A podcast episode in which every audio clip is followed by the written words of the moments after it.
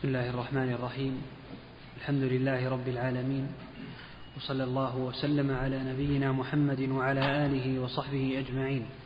أما بعد فقال المؤلف رحمه الله تعالى فصل ومن أنواع مكايده ومكره أن يدعو العبد بحسن خلقه وطلاقته وبشره إلى أنواع من الآثام والفجور. إلى إلى أنواع من الآثام والفجور. نعم. فيلقاه من لا يخلصه من شره إلا تجهمه؟ فيلقاه من لا يخلصه من شره إلا تجهمه. والتعبيس في وجهه والإعراض عنه. فيحسن له العدو أن يلقاه ببشره وطلاقة وجهه وحسن كلامه فيتعلق به فيروم التخلص منه في- فيعجز. فلا يزال العدو يسعى بينهما حتى يصيب حاجته فيدخل فيدخل على العبد بكيده من باب حسن الخلق وطلاقة الوجه. ومنها هنا وصى أطباء القلوب. ها؟ ومنها هنا وصى أطباء القلوب بالإعراض عن أهل البدع وأن لا يسلم عليهم ولا يريهم طلاقة وجهه. ولا يلقاهم إلا بالعبوس والإعراض. بسم الله الرحمن الرحيم. الحمد لله والصلاة والسلام على رسول الله وعلى آله وأصحابه وبعد. من مكائد الشيطان لعنه الله لابن آدم أنه يرغبه بطلاقة الوجه والبشاشة وحسن الاستقبال مع كل أحد من غير فرق. ويعتبر هذا من حسن الخلق. فلا ينكر على المبتدعة وعلى المخالفين بحجة حسن الخلق. وهذا لا شك أنه غرور من الشيطان. كل شيء له موضع حسن الخلق له موضع.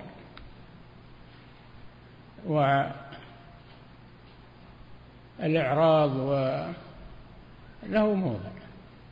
فأهل البدع والمنكرات يستقبلهم الإنكار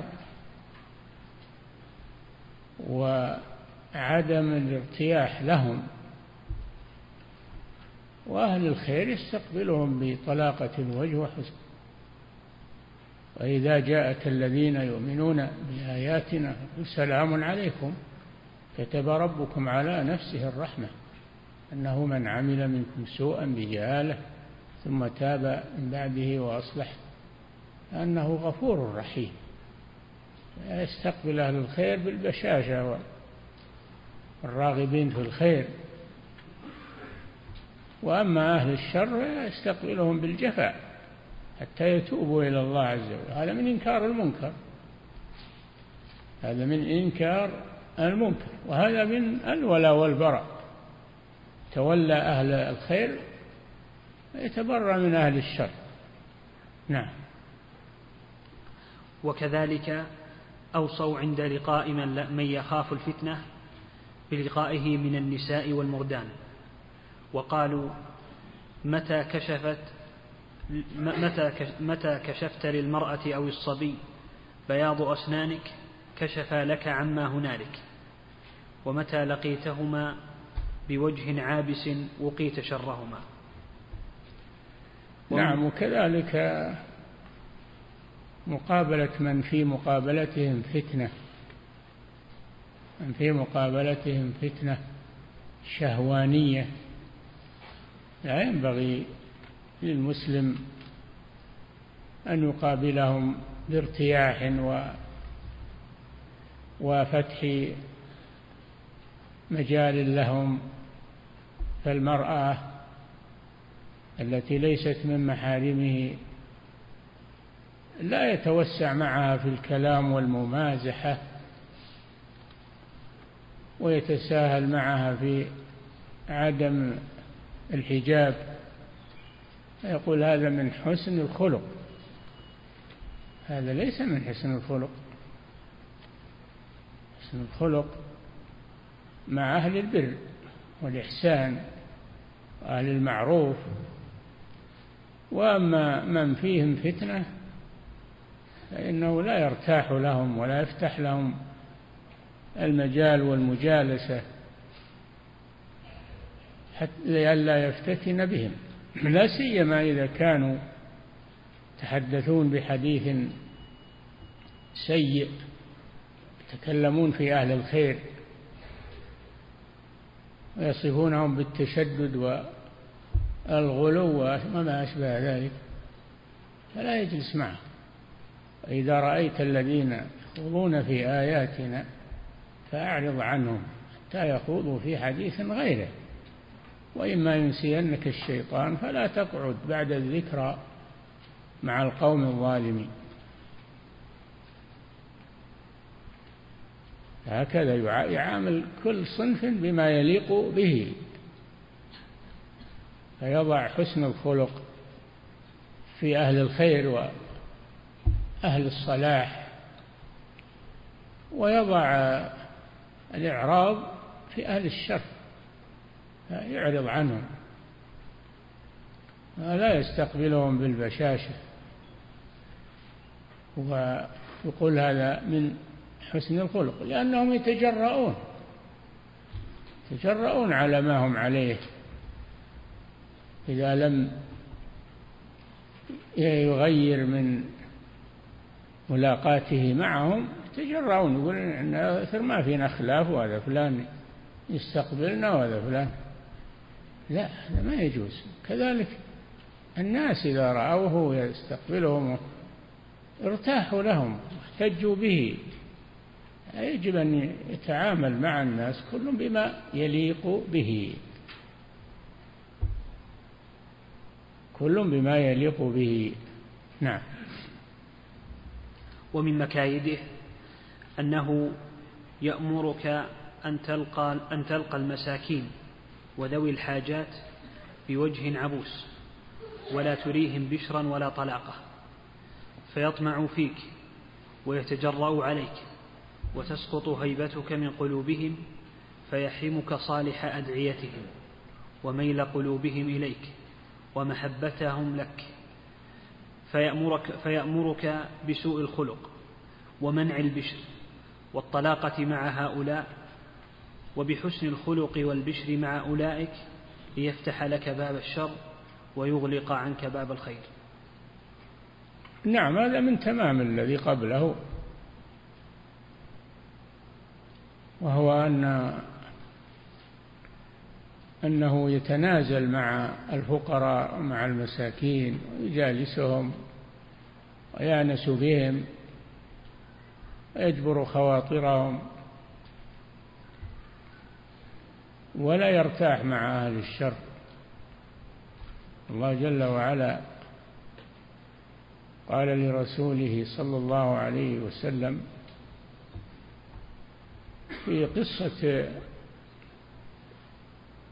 في قصة ابن أم مكتوم رضي الله عنه الأعمى جاء ليسأل الرسول صلى الله عليه وسلم عن أمور دينه تعلم من الرسول. فصادف أن عنده جماعة من المشركين. كان جالسا صلى الله عليه وسلم معهم ليدعوهم إلى الله ويستميلهم إلى الإسلام. فلم يقبل على ابن أم مكتوم ولم يلتفت إليه. واستمر مع هؤلاء. فعاتبه الله عز وجل.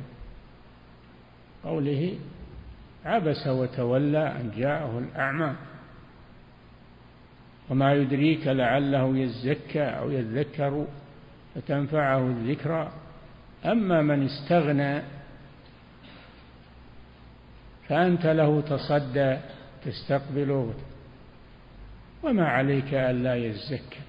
وأما من جاءك يسعى وهو يخشى فأنت عنه تلهى. عاتبه الله في ذلك. عاتبه الله في ذلك. ما الراغب في الخير ما هو مثل المدبر عن الخير. لأن المدبر عن الخير لا يريد الخير. والله جل وعلا يحرمه من الخير. إذا أعرض أعرض الله عنه وإذا أقبل أقبل الله عليه. كان النبي صلى الله عليه وسلم جالسا في أصحابه يحدثهم فجاء ثلاثة. فلما رأوا الرسول صلى الله عليه وسلم جالسا مع أصحابه يحدثهم واحد من الثلاثة جاء وجلس مع مع الجالسين. واستمع للرسول صلى الله عليه وسلم. والثاني أراد أن ينصرف لكن استحيا. فجاء وجلس أيضا. والثالث أعرض وذهب. النبي صلى الله عليه وسلم قال أما أحدهم فآوى فآواه الله. وأما الثاني فاستحيا فاستحيا الله منه. وأما الثالث فأعرض فأعرض الله عنه. نعم. فصل ومن مكايده أنه يأمرك بإعزاز نفسك وصونها حيث يكون رضا الرب تعالى في إذلالها وابتذالها كجهاد الكفار والمنافقين وأمر الفجار والظلمة بالمعروف ونهيهم عن المنكر فيخيل فيخيل إليك أن ذلك تحريض لنفسك تعريض لنفسك إلى مواطن الذل وتسليط الأعداء وطعنهم فيك. فيزول جاهك فلا يقبل منك بعد ذلك ولا يسمع منك. ويأمرك بإذلالها وامتهانها حيث تكون مصلحتها في إعزازها وصيانتها كما يأمرك بالتبذل لذوي الرياسات. وإهانة نفسك لهم ويخيل إليك أنك تعزها بهم وترفع قدرها بالذل لهم ويذكرك قول قول الشاعر أهين لهم نفسي لأرفعها بهم ولن تكرم النفس التي لا تهينها. وغلط هذا القائل فإن ذلك لا يصلح إلا لله وحده فإنه كلما أهان العبد نفسه له أكرمه وأعزه. بخلاف المخلوق. فإنك كلما أهنت نفسك له ذللت عند الله وعند أوليائه وهنت عليه. الله جل وعلا قال يا أيها النبي جاهد الكفار والمنافقين واغلظ عليهم ومأواهم جهنم وبئس المصير. الكفار يجاهدون بالسلاح والمنافقون يجاهدون بالحجة واللسان. كل هذا من الجهاد. وهذا ما أمر الله به رسوله صلى الله عليه وسلم وهو أمر للمسلمين. يأتي الشيطان إلى العبد فيقول الجهاد هذا فيه جفوة وفيه قسوة وفيه والداعيه إلى الله يجب أن يكون لينا وأن يكون متسامحا. التسامح هذا هو اللي أهلك الدنيا والدين. تسامح. تسامح في غير محله فهذا هو الذي يسعى إليه الشيطان. يقولون الآن آه، الإسلام جاء بالقتال والقتل و والقسوة هكذا يصورونه مع أن هذا شيء لا بد منه هذا هو العلاج. كل شيء له علاج كل شيء له دواء. فدواء الكفار المعاندين جهادهم بالسلاح وجهاد المنافقين الرد على شبهاتهم و وعلى كلامهم السيء في المسلمين. يتكلمون في المسلمين. يثلبون في المسلمين. لا يجوز للإنسان أن يتسامح معهم. ولا يجوز للمسلمين أن يتركوا الجهاد في سبيل الله وهم يقدرون عليه. والجهاد قائم. له قادة وله من المسلمين وولاة أمور. فلا يقال هذا من القسوة وهذا بل هذا من إنقاذ من إنقاذ البشرية. هذا من إنقاذ البشرية. وليس هو من القسوة بل هو من إنقاذ البشرية. إذا كان هناك من يصد عن سبيل الله من الكفار وينشر الكفر ويدعو إليه. هذا يقاتل. أما الكافر الذي شره قاصر على نفسه كفره قاصر على نفسه مثل المرأة مثل مثل الراهب في صومعته مثل الذي لا يصد لا يصد عن سبيل الله هو كافر لكنه مقتصر على نفسه. لا يصد عن سبيل الله ولا يقاتل المسلمين. هذا يكف عنه. ولا يقاتل إلا من يعترض على دين الله ويصد عن سبيل الله. ويدعو الناس إلى الردة عن, عن, عن الدين. يصد من يريد الإسلام ويحاول أن يخرج من آمن بالردة. ولا يزالون يقاتلونكم حتى يردوكم عن دينكم إن استطاعوا. ودوا لو تكفروا كما كفروا فتكونون سواء. وودوا لو تكفرون. هذا شأن الكفار. هل هؤلاء يتناسب معهم أنهم يتركون؟ لا بد من علاج. والله ما أنزل داء إلا أنزل له دواء. فدواء هذا هو الجهاد في سبيل الله. لولا أن المسلمين قاموا بالجهاد ما انتشر هذا الدين في المشارق والمغارب ولكنه انتشر بالدعوة والجهاد. لو أنهم سالموا الناس وقالوا والله إحنا ما نبي القسوة ولا نبي ما انتشر هذا الدين. والقسوة في محلها هنا مع الكافر المعاند القسوة في محلها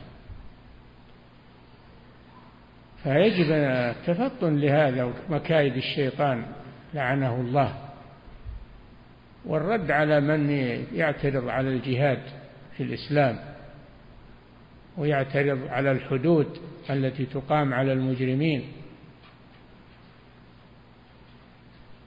لأن هذا معناه أنه يبي الشر يستمر.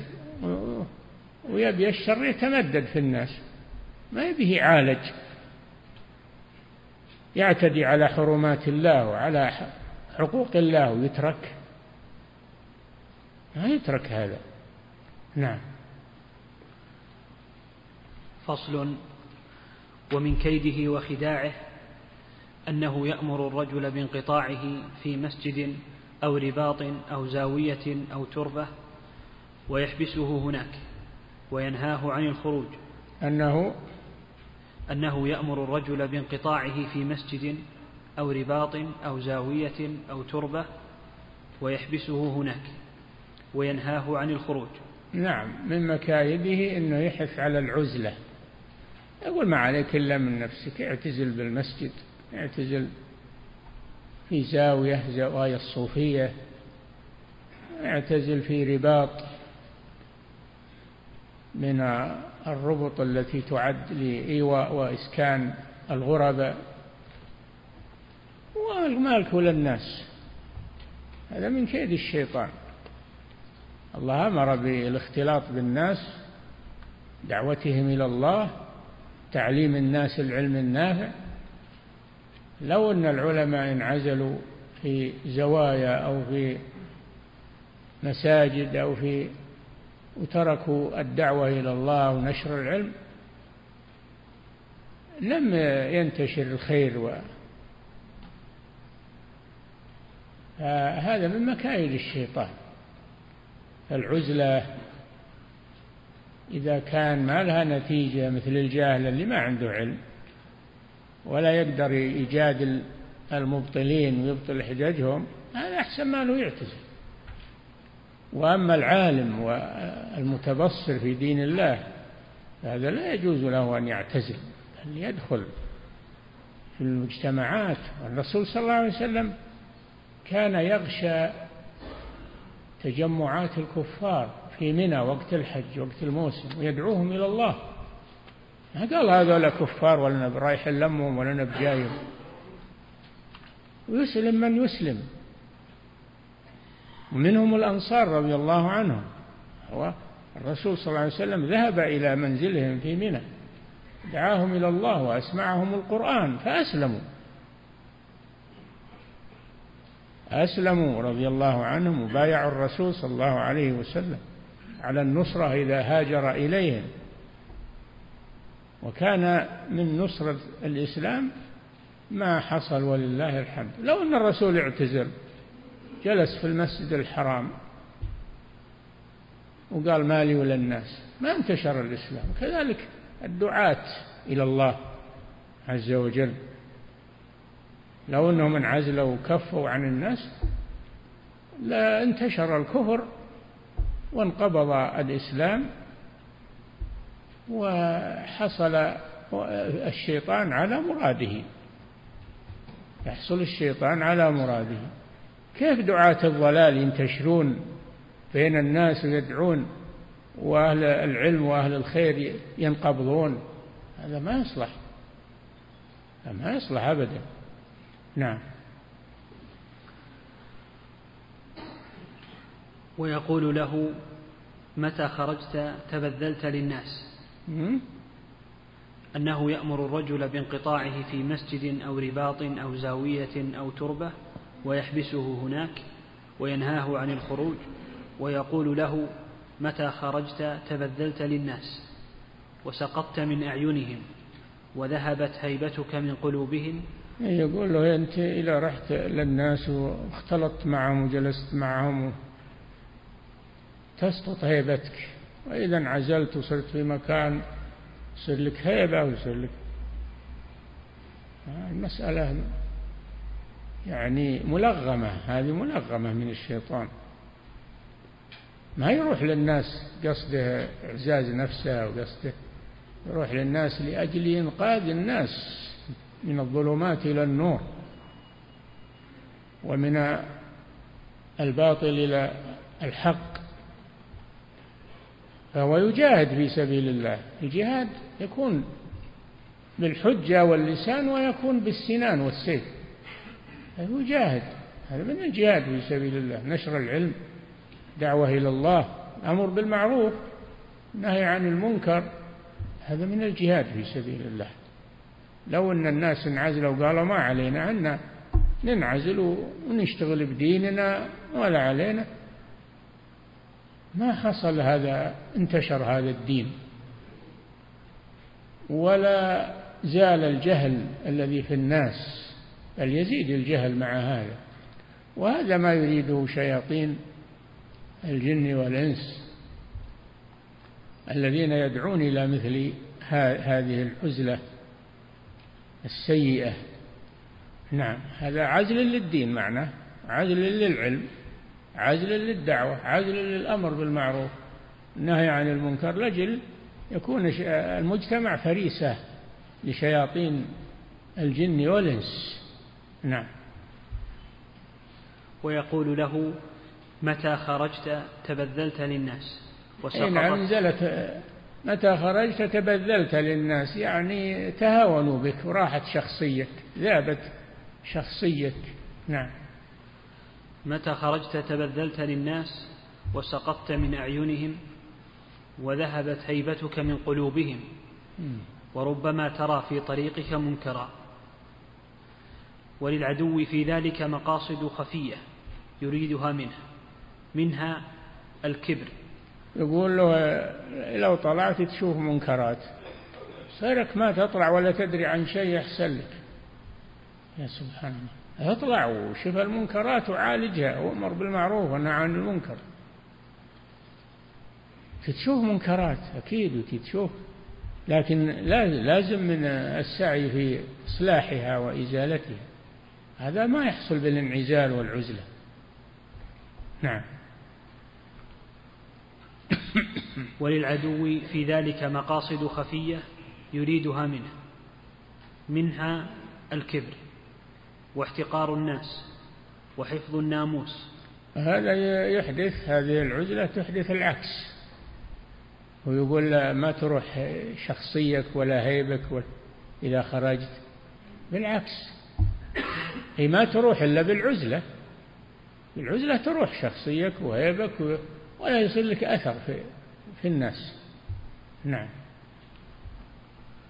الكبر منها الكبر واحتقار الناس. وأيضا يورث على على صاحب العزلة الكبر. ما يختلط بالناس ما يكلمهم ما يتفقد أحوالهم. هذا كبر.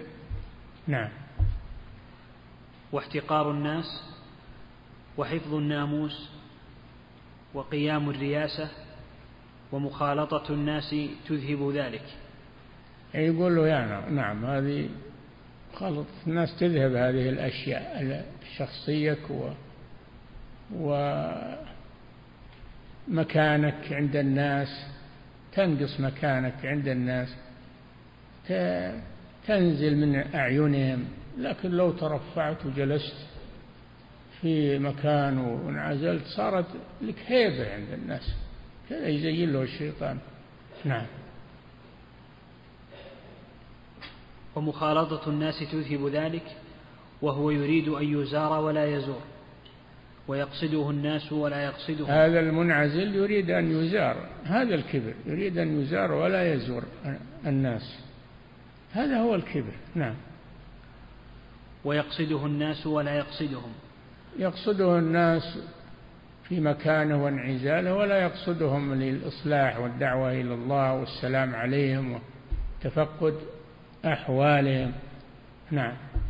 ويفرح بمجيء الأمراء إليه واجتماع الناس عنده وتقبيل يده فيترك من الواجبات والمستحبات والقربات ما يقربه إلى الله ويتعوض عنه بما يقرب الناس إليه.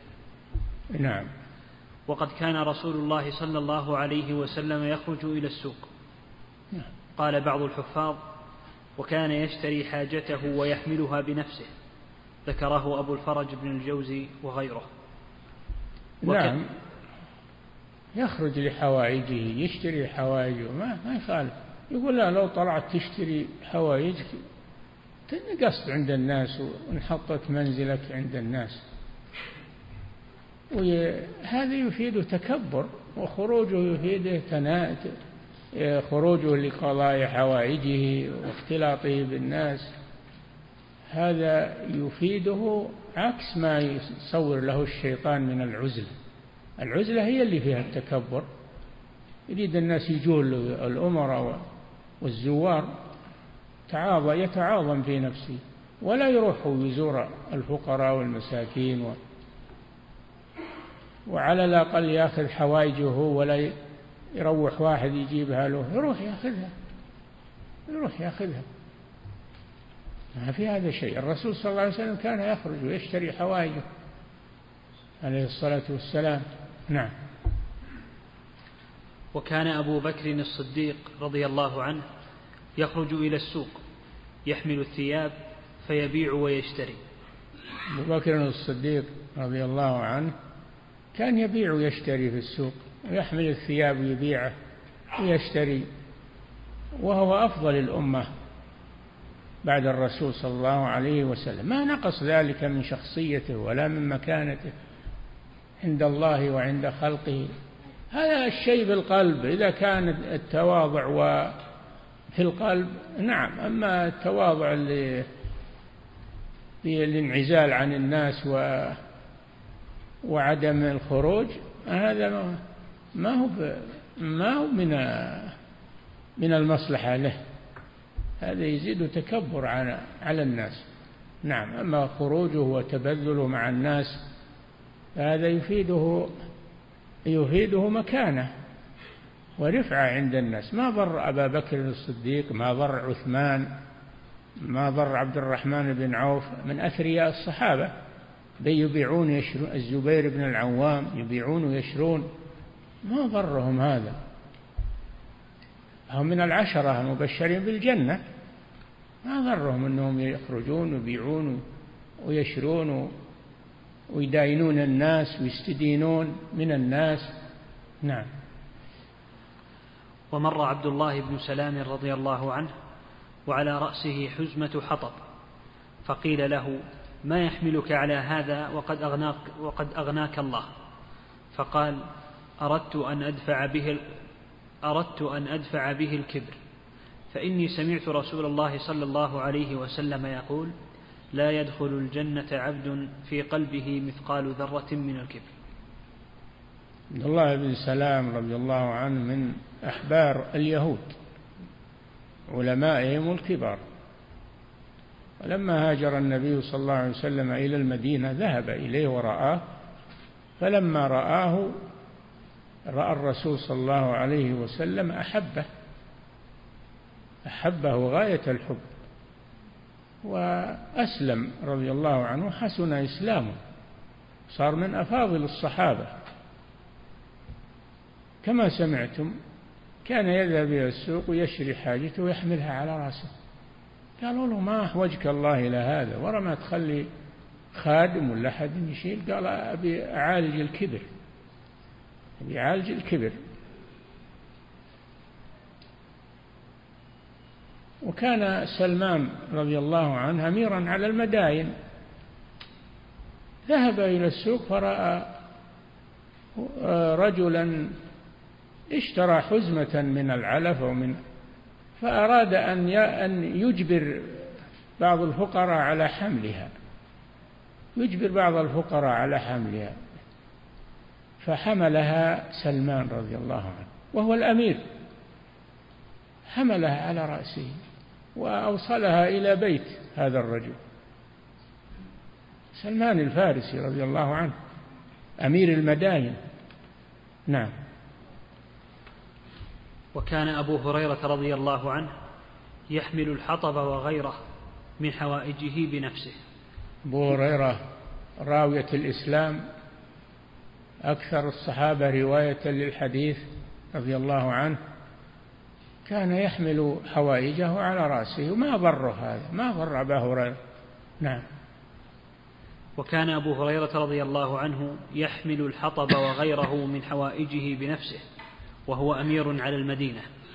وهو أمير على المدينة في وقت مروان بن الحكم. يؤمره على المدينة إذا غاب. نعم. وهو أمير على المدينة ويقول افسحوا لأميركم افسحوا لأميركم. نعم. وخرج عمر بن الخطاب رضي الله عنه يوما وهو خليفة في حاجة له ماشية فأعيا فرأى غلاما على حمار. فرأى غلاما على حمار له فقال يا غلام احملني فقد أعييت. فنزل الغلام عن الدابة وقال اركب يا أمير المؤمنين. فقال لا اركب أنا فقال لا اركب أنت وأنا خلفك. فركب خلف الغلام حتى دخل المدينة حتى دخل المدينة والناس يرونه. ولا ضر عمر بن الخطاب أنه رسب مع مع هذا الشاب على حمار. ما ضر هذا. ونزل من قدره وقيمته. الرسول صلى الله عليه وسلم كان يركب على الحمار. معاذ رضي الله عنه يقول كنت رديف النبي صلى الله عليه وسلم على حمار. نعم. فصل. ومن كيده أنه يغري الناس بتقبيل يده والتمسح به. والثناء عليه وسؤاله الدعاء ونحو ذلك حتى يرى نفسه ويعجبه شأنه فلو قيل له إنك من أوتاد الأرض وبك يدفع البلاء عن الخلق ظن ذلك حقا. وربما قيل له نعم هذا يحصل من بعض المنتسبين إلى العلم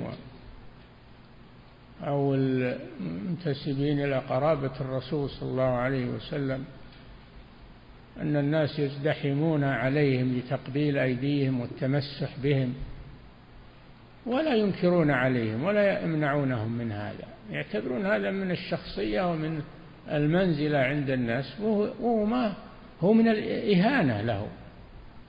هو من الإهانة له. وتقبيل اليد لا يجوز إلا في لثلاثة تقبيل يد الوالد تقبل يد والدك ما في بأس. تقبل يد الأمير ما في بأس. تقبل يد العالم لا بأس. ثلاثة فقط. ما عدا ذلك لا تقبل الأيدي. نعم. وربما قيل له إنه يتوسل به إلى الله تعالى. هذه المصيبة نعم.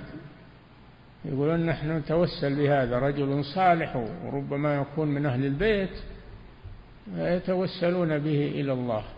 يتوسلون بشخصه ما هو بدعاء التوسل بالدعاء لا بأس لكن التوسل بالشخص لا يجوز هذا.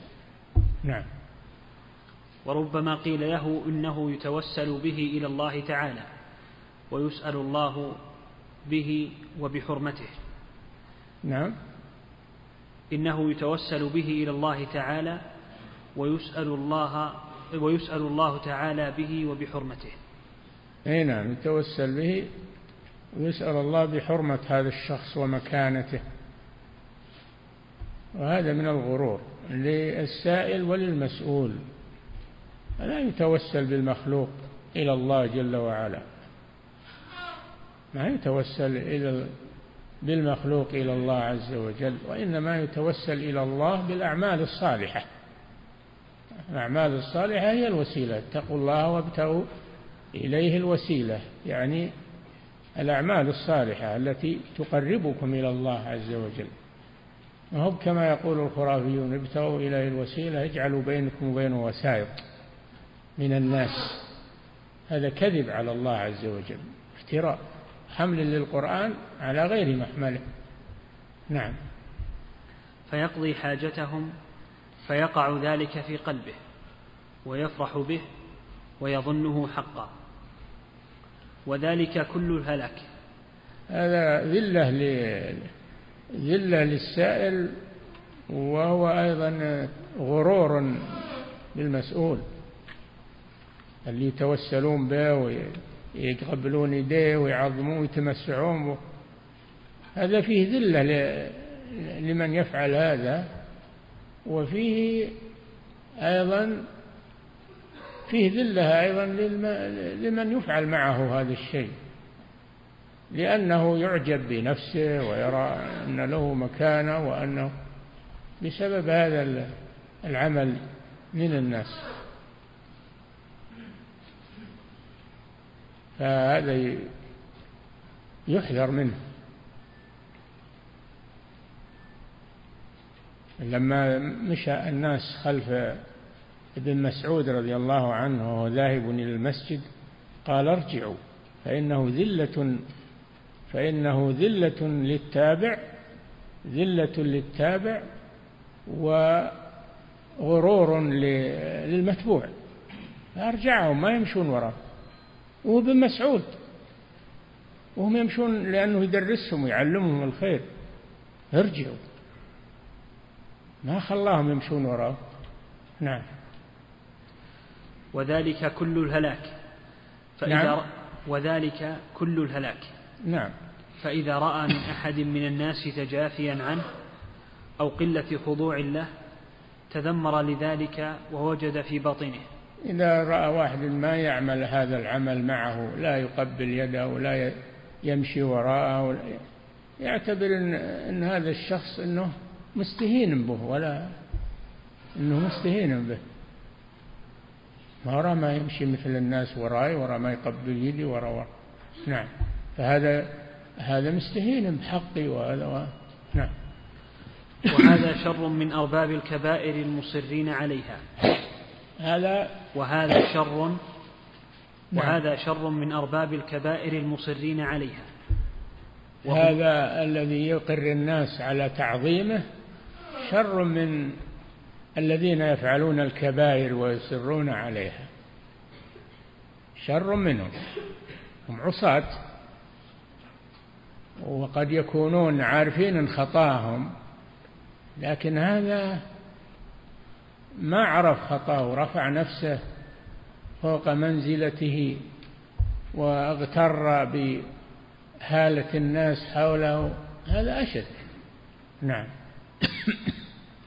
وهذا شر من أرباب الكبائر المصرين عليها وهم أقرب إلى السلامة منه. لأن العاصي يعرف أنه عاصي وذليل ويستحي من الله. لكن هذا يترفع. بسبب أن الناس يمشون وراه وأن الناس يعظمونه وأن الناس يقبلون يده يترفع. وأما العاصي فهو ذليل يخشى من العقوبة يخشى من نعم. وأيضا يتوارى عن الناس يستحي. نعم. فصل.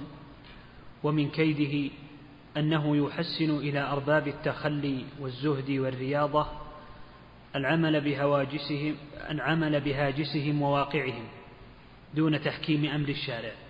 دون؟ دون تحكيم أمر الشارع. نعم من مكايد الشيطان أنه يغر الصوفية أنه غر الصوفية الذين يعظمون سادتهم ومشايخهم. ويعتبرونهم حتى بعضهم يعتقد لهم العصمة أنه معصوم. ويأخذ عنه ما ولا يأخذ من القرآن والسنة لأن هذا الشيخ هذا يتلقى عن الله يقولون تلقى عن الله لأنه وصل إلى الله وهو من العارفين وإلى آخره. هذا ما يريده الشيطان من بني آدم يريد أن يهلكهم. بهذه الطريقة. نعم. ويقولون القلب إذا كان محفوظا مع الله كانت هواجسه وخواطره معصومة من الخطأ. عصمة يدعون العصمة. لا أحد معصوم إلا الرسول صلى الله عليه وسلم. الإنسان يعتبر نفسه حرة للخطأ دائما وابدا ولا يعتقد أنه معصوم لأنه عرف الله ووصل إلى درجة من درجات الصوفية ارتفع بها على الناس. حتى بعضهم يقول ما ما عليه حرج أنه يقع في المعاصي وما ضره المعاصي ما تضره لأنه ولي. يترك الواجبات ما ما له حاجة بفعل الواجبات لأنه واصل ولي عارف بالله عز وجل. نعم. وهذا من أبلغ كيد العدو فيهم. فإن الخواطر والهواجس ثلاثة أنواع رحمانية وشيطانية ونفسانية كالرؤيا.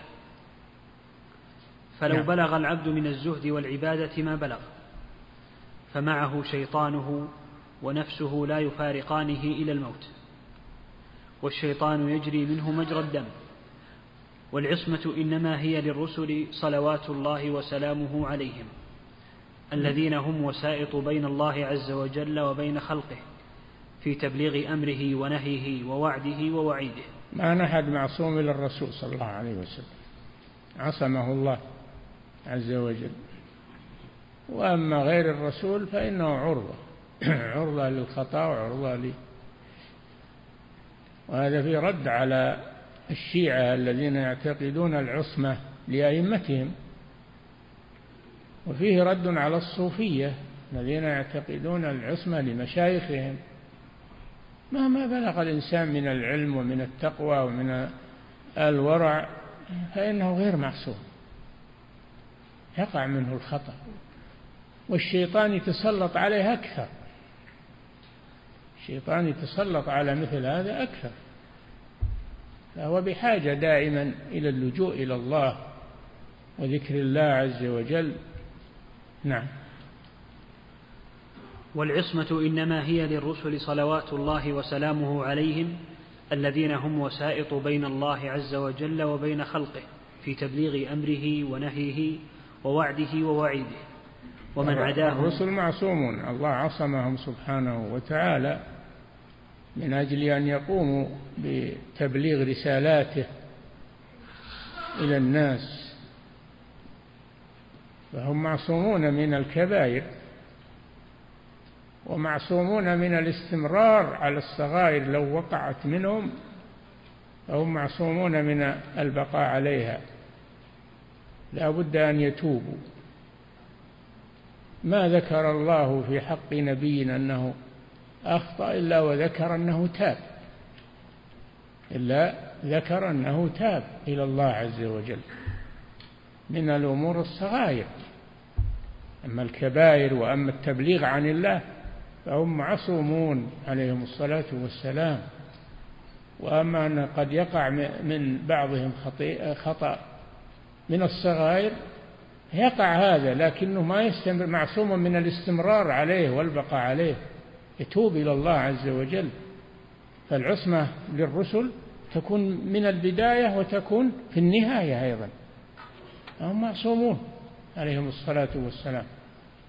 نعم. والعصمة إنما ما ذكر الله عن نبي أن أنه حصل منه خطأ إلا ذكر أنه تاب إلى الله عز وجل. تتبعوا هذا في القرآن. نعم. والعصمة إنما هي للرسل صلوات الله وسلامه عليهم الذين هم وسائط بين الله عز وجل وبين خلقه في تبليغ أمره ونهيه ووعده ووعيده ومن عداهم يصيب ويخطئ. نعم. وليس بحجة على الخلق. نعم. يصيب ويخطئ. العلماء يصيبون ويخطئون. إذا اجتهد الحاكم فأصاب فله أجران وإذا اجتهد وأخطأ فله أجر واحد. الخطأ مغفور لأنهم لم يقصدوا الخطأ لكن وقعوا فيه. الله يغفر لهم. نعم. وقد كان سيد المحدثين الملهمين عمر بن الخطاب رضي الله عنه يقول كان وقد كان سيد المحدثين الملهمين نعم. عمر بن الخطاب رضي الله المحدثين يعني الملهمين إلهام. نعم. عمر بن الخطاب رضي الله عنه يقول يقول الشيء فيرده عليه من هو دونه فيتبين له الخطأ فيرجع إليه. عمر رضي الله عنه كان من المحدثين كما أخبر النبي صلى الله عليه وسلم. فهو من المحدثين الملهمين. ومع هذا على جلالته ينبهه من هو دونه. على بعض الأخطاء فيرجع عنها رضي الله عنه. نعم. وكان وكان يعرض هواجسه وخواطره على الكتاب والسنة ولا يلتفت إليها ولا يحكم بها. وكان وكان يعرض هواجسه وخواطره على الكتاب والسنة. نعم إذا حصل في نفسه شيء وأتاه هاجس في شيء ما يقدم عليه على طول بل يعرضه على الكتاب والسنة فإن وافق مضى فيه ونفذه وإن كان يخالف الكتاب والسنة تراجع عنه. نعم. وكان يعرض هواجسه وخواطره على الكتاب والسنة ولا يلتفت إليها. إيه نعم. ولا يحكم بها. ولا يعمل بها. نعم. وهؤلاء الجهال يرى أحدهم أدنى شيء فيحكم هواجسه وخواطره على الكتاب والسنة ولا يلتفت إليها ويقول حدثني قلبي عن ربي ونحن أخذنا عن الحي الذي لا يموت وأنتم أخذتم عن الوسائط ونحن أخذنا بالحقائق وأنتم اتبعتم الرسوم. هذول هواة الصوفية. هذول هواة الصوفية الذين يقولون ما إحنا بحاجة للرسول. الرسول للعوام. ما نحن خواص أو خواص الخواص نأخذ عن الله. قلوبنا تأخذ عن الله. يقول حدثني قلبي عن ربي. وأنت تقول حدثني فلان عن الرسول صلى الله عليه وسلم عن الله. تأخذ دينك عن أموات. ونحن نأخذ ديننا عن الحي الذي لا يموت. كذا يقول الصوفية قبحهم الله. ولا أقصد الصوفية كلهم لكن غلاتهم على هذا الأمر اللي يسمون الخاصة أو خاصة الخاصة. نعم. وأمثال وأمثالها وأمثال ذلك من الكلام الذي هو كفر وإلحاد. نعم. وغاية لا شك أن الذي يقول أنا آخذ عن الله ولست بحاجة إلى الرسول لا شك في كفره. نعم. وأمثال ذلك من الكلام الذي هو كفر وإلحاد وغاية صاحبه أن يكون جاهلا يعذر بجهله. حتى إذا كان إذا كان جاهلا أما إذا كان ما هو جاهل ولكن أعجب بعلمه وأعجب هذا مشكلة. نعم. حتى قيل لبعض هؤلاء ألا تذهب فتسمع الحديث من عبد الرزاق؟ فقال من يصنع بالسماع من عبد الرزاق من يسمع من الملك الخلاق. أي نعم عبد الرزاق الصنعاني الإمام الجليل محدث في اليمن.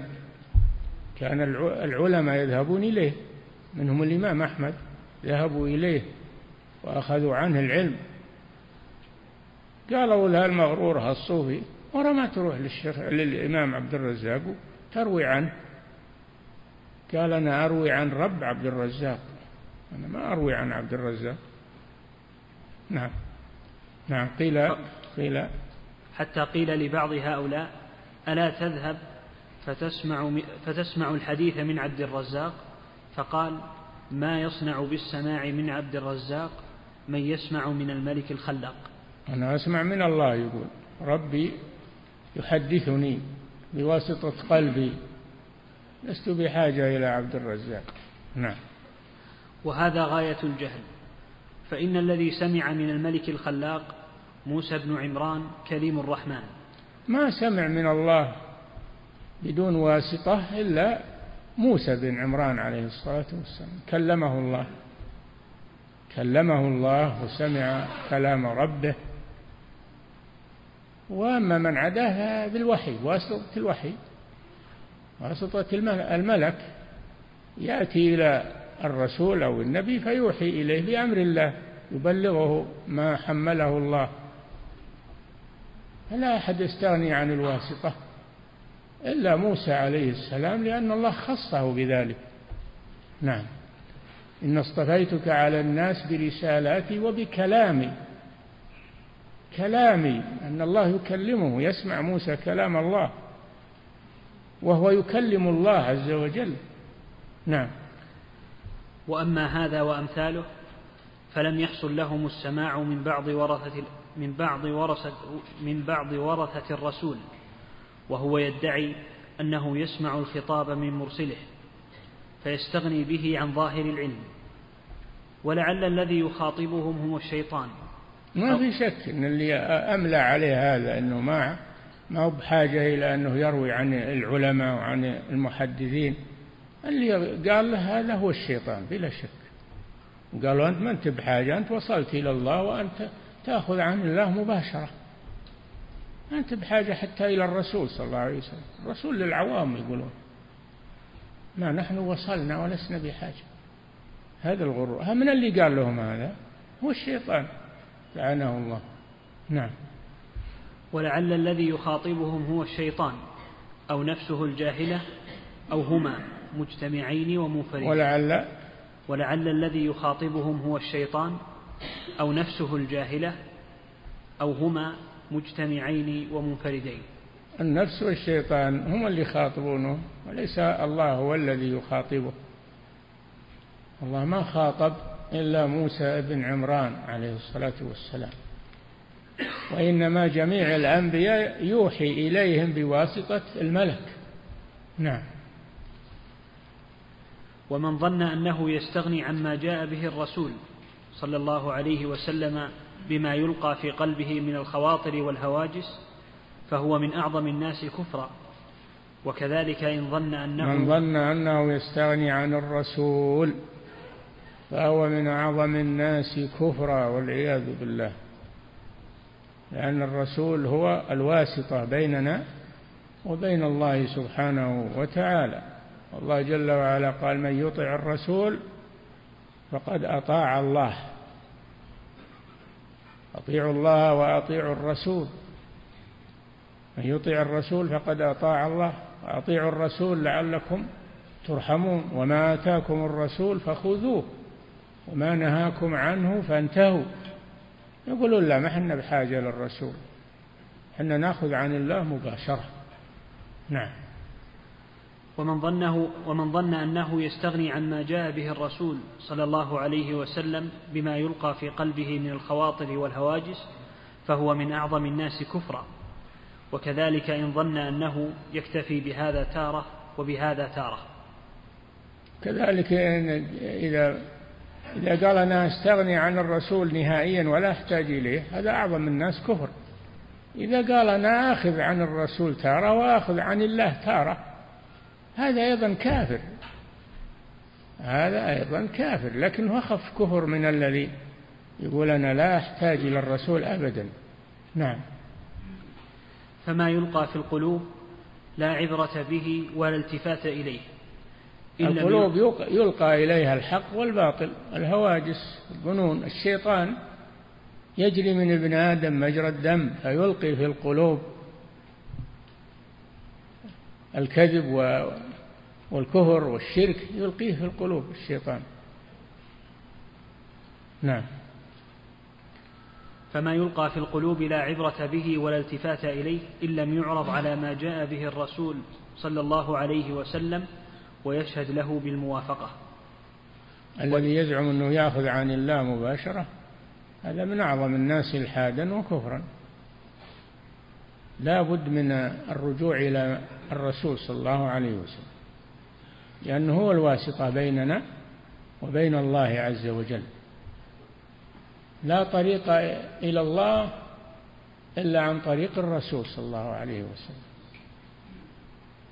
ولا أحد يصل إلى الله إلا عن طريق الرسول صلى الله عليه وسلم. نعم. فما يلقى في القلوب لا عبرة به ولا التفات إليه إن لم يعرض على ما جاء به الرسول. لا الأولياء ما هم بحاجة إلى الرسول. هذول أولياء يأخذون عن الله. هذا لا أولياء لكن أولياء للشيطان. لأن هناك أولياء للشيطان وأولياء للرحمن. هؤلاء من أولياء الشيطان. نعم. إن لم يعرض على ما جاء به الرسول صلى الله عليه وسلم ويشهد له بالموافقة وإلا فهو من إلقاء النفس والشيطان. نعم لا طريق إلى الله عز وجل إلا عن طريق الرسول صلى الله عليه وسلم. لا أحد يستغني عن الرسول صلى الله عليه وسلم أبدا. نعم. وقد سئل عبد الله بن مسعود رضي الله عنه عن مسألة المفوضة شهرا. فقال بعد الشهر ها؟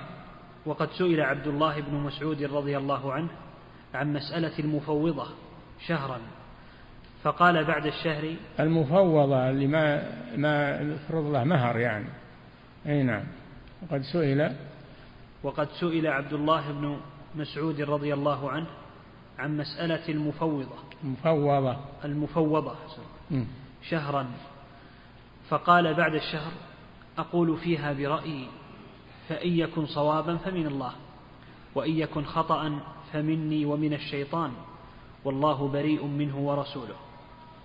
أي نعم ولم يدعي العصمة لقوله ما ادعى العصمة لقوله وهو ابن مسعود عالم الصحابة. ما ادعى العصمة وإن كان خطأ فمني ومن الشيطان إن كان صوابا فهو من الله. عز وجل.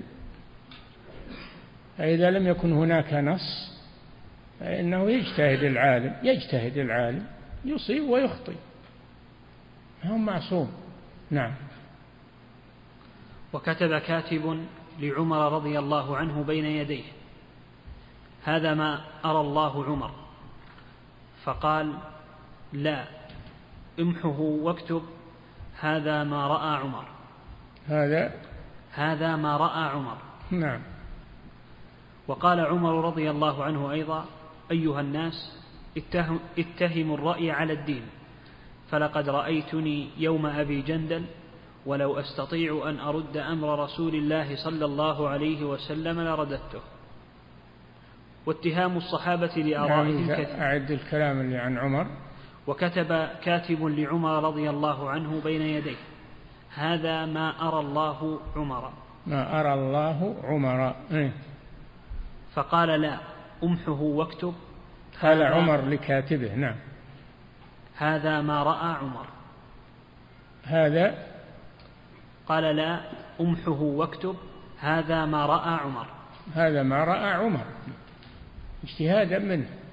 لا تقول ما أرى الله عمر. ما أرى الله عمر. قل هذا ما رآه عمر برأيه وقصة أبي جندل هو أنه في صلح الحديبية كان من بنود الصلح أن من جاء من المسلمين إلى. من جاء مسلما من جاء مسلما إلى المسلمين فإن المسلمين يردونه على المشركين من جاء مسلما إلى المسلمين من جاء من قريش مسلما يريد أن يبقى مع المسلمين يردونه إلى المشركين. ومن ذهب من المسلمين إلى الكفار لا يردونه. فعظم ذلك على الصحابة. عظم ذلك على الصحابة. قالوا كيف؟ فقال صلى الله عليه وسلم من ذهب إليهم فلا رده الله. ما في خير. ومن جاءنا مسلما فإن الله سيجعل له فرجا ومخرجا. يرده بموجب العهد ويجعل الله له فرجا ومخرجا. وأبو جندل هذا مسلم جاء من الكفار. وقت وقت كتابة الوثيقة لكن ما جاء إلا لما خلصت. فقال سهيل بن عمرو هو والد أبي جندل. قال سهيل بن عمرو الذي كتب مع الرسول الوثيقة وهو مندوب المشركين حين ذاك قال هذا أول ما أقاضيك عليه يعني رده معي. قال نعم خذه معك خذه معك. فأخذه يضربه وذهب به فالمسلمون شق عليهم ذلك. يقول عمر ولقد رأيتني يوم أبي جندل. هذه القصة يعني على أن أخ... على إيش؟ أرد رأي رسول الله صلى الله عليه وسلم فأجتهد ولا آل. لأنه أخذته الغيرة رضي الله عنه. كيف مسلم جاء ويرده الرسول إلى المشركين؟ الرسول يقول سيجعل الله له فرجا ومخرجا. ما لبث أبو جندل أن جاء انفلت من المشركين وجاء إلى الرسول صلى الله عليه وسلم وسلم منهم. جعل الله له فرجا ومخرجا. الرسول ما يعترض عليه أبد أنه معصوم عليه الصلاة والسلام. نعم.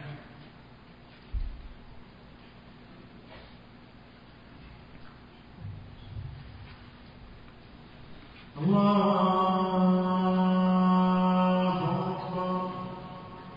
الله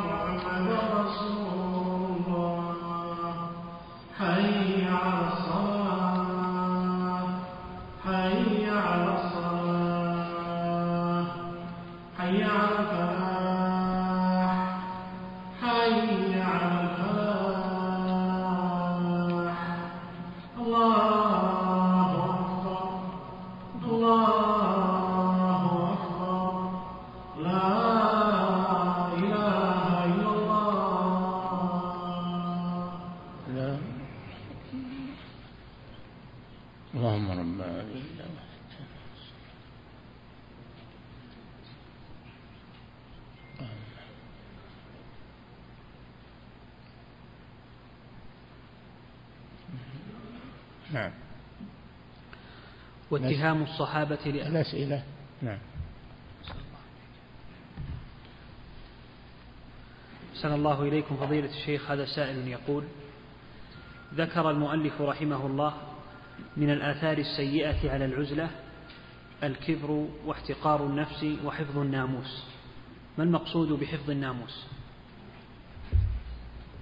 ذكر إيش؟ ذكر المؤلف رحمه الله تعالى من الآثار السيئة على العزلة الكبر واحتقار الناس وحفظ الناموس. الناموس الكتاب والسنة يعني الذي أنزله الله على محمد سمى الناموس. ولهذا لما ذهبت خديجة رضي الله عنها إلى ذهبت إلى ابن عمها وكان على قد قرأ التوراة وكان على دين على دين المسيح عليه السلام. أخبرته بما حصل للرسول في الغار. الرسول أصابه يعني خوف مما أصابه من رؤية الملك و ومبادرته بقوله اقرأ. جاء يرتجف من الخوف عليه الصلاة والسلام. فدثرته وذهبت إلى ابن عمها ورقة بن نوفل. وكان من علماء النصارى. هو قرشي لكن تعلم التوراة وبقي على دين عيسى عليه السلام. فذكرت له ما حصل للرسول صلى الله عليه وسلم. قال هذا هو الناموس الذي نزل على موسى.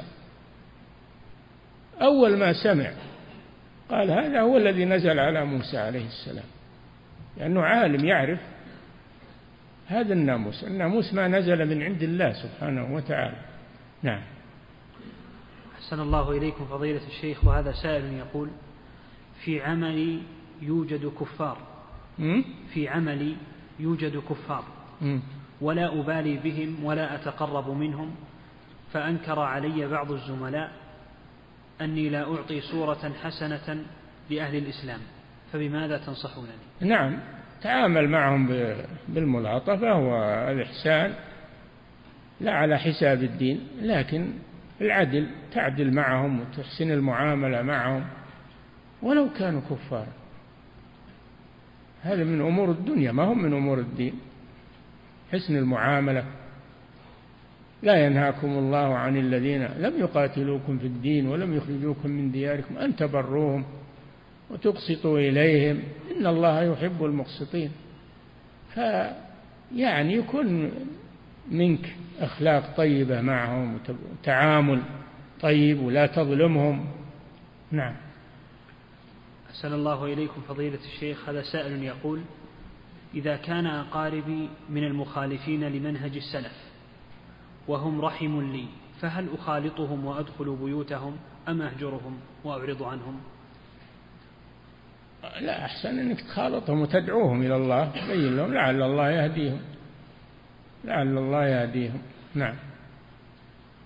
أحسن الله إليكم فضيلة الشيخ. هذا سائل يقول هل إذا جالس الشخص منحرفا بحجة لعل الله أن يهديه يكون صحيحا بإطلاق؟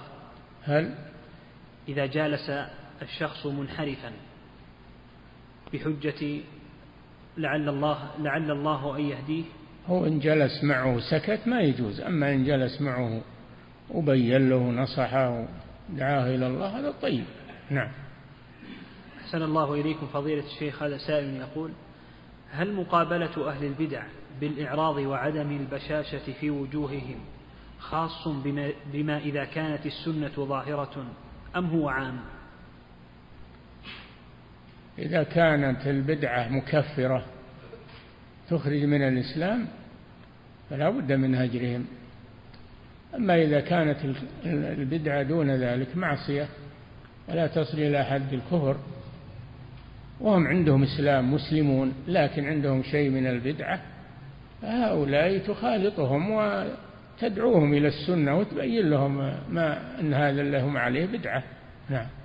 أحسن الله إليكم فضيلة الشيخ وهذا سائل يقول كيف الجمع بين قوله تعالى لا إكراه في الدين وبين جواز مجاهدة الكفار؟ ما هو الجهاد من أجل إكراههم على الدين؟ الدين ما يكره عليه. الدين ما يدخل فيه الإنسان إلا باختياره ما حد يجبر عليه أبدا. القلوب بيد الله سبحانه وتعالى. فلا تعارض بين الأمر بالجهاد وقوله تعالى لا إكراه في الدين. نحن لا نجاهدهم لأجل إكراههم على الدين لكن نجاهدهم لأجل كف شرهم وصدهم عن سبيل الله ومنعهم من يريد الدخول في الإسلام عدوانهم على المسلمين. هذا الذي نجاهدهم من أجله. أما أننا نبي ندخل الإيمان في قلوبهم هذا بيد الله. إنك لا تهدي من أحببت ولكن الله يهدي من يشاء. الهداية بيد الله سبحانه وتعالى. يفهم بعض الناس غلطا من هذه الآية. وهي غير ما يتصوره. نعم. أحسن الله إليكم فضيلة الشيخ. هذا سائل يقول ما حكم قتال الكافر من غير سبب؟ ها؟ ما حكم قتال الكافر من غير سبب؟ ما يقاتل الكافر الذي يدعو إلى الكفر أو يحاول إخراج الناس من الدين الإسلامي إلى الكفر والردة؟ هذا يقاتل. أما الكافر المسالم الذي كفره قاصر عليه مثل الراهب مثل المرأة مثل هذا ما ما يقاتل. نعم. أحسن الله إليكم. فضيلة الشيخ هذا سائل يقول ما المقصود بالعزلة الشعورية؟ شعورية؟ ولا ما أدري. نعم. أحسن الله إليكم. فضيلة الشيخ هذا سائل يقول كيف نوفق بين كلام ابن القيم رحمه الله أن الشيطان يأمر بالعزلة وحديث الرسول صلى الله عليه وسلم إذا رأيت شحا مطاعا وهوى متبعا فعليك بخاصة نفسك. ودع ابن القيم يقصد العزلة العزلة العزلة على نوعين. عزلة طيبة وهي ما إذا كان اختلاطك بالناس ما يفيد شيئا وإنما عليك خطر منها أنت. أو إنسان جاهل ما عنده علم ما العزلة خير له. أما إنسان عالم فهذا اختلاطه بالناس دعوتهم إلى الله هذا واجب عليه ولا يعتزل. الرسول ما اعتزل المشركين بل كان يذهب إليهم في مجالسهم ومنازلهم في منى يدعوهم إلى الله عز وجل. أهل مكة كان يغشى مجامعهم ويدعوهم إلى الله. ما اعتزل عليه الصلاة والسلام. لو اعتزل ما انتشر هذا الدين ولا انتشرت الدعوة. نعم. أحسن الله إليكم فضيلة الشيخ. هذا سائل يقول ما حكم تقبيل يد الرجل الكبير والزوجة؟ الزوجة أي نعم. ما يقولون ما يصلح التقبيل إلا ليد الوالد أو العالم أو الأمير ثلاثة بس. نعم. أحسن الله إليكم فضيلة الشيخ. هذا سائل يقول هل يصح أن يقال من أهان نفسه للناس أهانه الله؟ ما أدري والله ما أعرف. ما أعرف هذا. أحسن الله إليكم. إهانة النفس للناس إذا كان فيها مصلحة طيب. هذا طيب. نعم. أحسن الله إليكم فضيلة الشيخ. هذا سائل يقول هناك من أهل العلم من يخالط أهل البدع بالسلام عليهم؟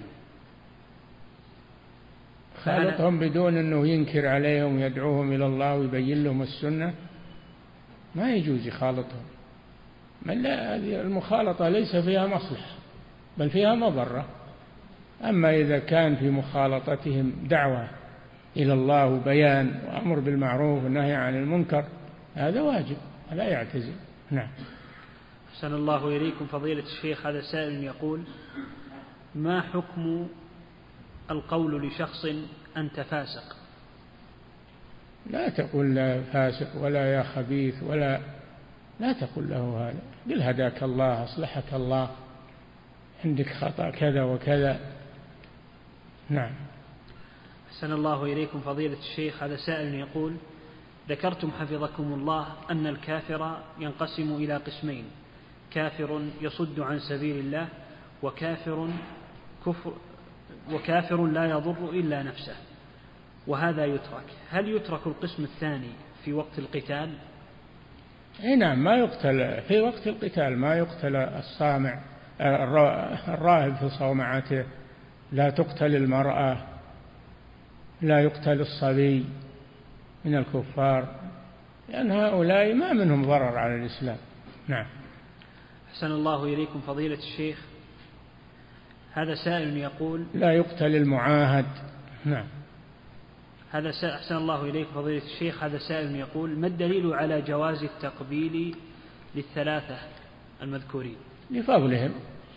الوالد هذا بر في حقه وتوقير له. العالم هذا توقير له. السلطان له حق أنه يجل وأنه يعني يقدر سلطته. نعم. أحسن الله إليكم فضيلة الشيخ هذا سائل يقول هناك امرأة مشهورة تعالج بيدها وقد تحسنت حالات كثيرة امرأة؟ تعالج بيدها. امرأة وش فيها؟ مشهورة. مشهورة؟ نعم. إيه؟ تعالج بيدها وقد تحسنت حالات كثيرة بفضل الله. يعني تعالج الناس بيدها؟ ها؟ يقول تضع يدها يدها في حلق المريض. إيه؟ في حلق المريض. مم. وتخرج من حلقه دما. مم. وتقول أن الشفاء مختص بيدها. يدها؟ ما دامت تخرج دم هذا معناه أنه مثل شكل الجراحة ومثل شكل إزالة أذى وإزالة مرض. نعم. إذا صار هذا مجربا ومفيدا لا مانع. نعم. أحسن الله إليكم فضيلة الشيخ. نعم. الشفاء في العلاج بإذن الله ما هو؟ بيدها ها؟ أعد السؤال. أحسن الله إليكم. تضع تضع يدها في حلق المريض وتخرج من حلقه دما وتقول تخرج من حلقه دما هذا العلاج. أما وضع يدها مجرد لا ما هو بعلاج نعم. نعم. أحسن الله إليكم فضيلة الشيخ. أسئلة كثيرة تسأل عن سماع النبي صلى الله عليه وسلم لكلام الله عز وجل. نعم. أسئلة كثيرة تسأل عن سماع النبي صلى الله عليه وسلم لكلام الله عز وجل. كلام الله يصل إلى النبي بواسطة جبريل. إلا ليلة المعراج. فإنه كلم الله لكنه لم يراه من وراء حجاب. وما كان لرسول أن يكلمه الله وما كان لبشر أن يكلمه الله إلا وحيا يعني إلهام أو من وراء حجاب أو يرسل رسولا فيوحي بإذنه ما يشاء. إنه عليم حكيم. نعم. انتهى.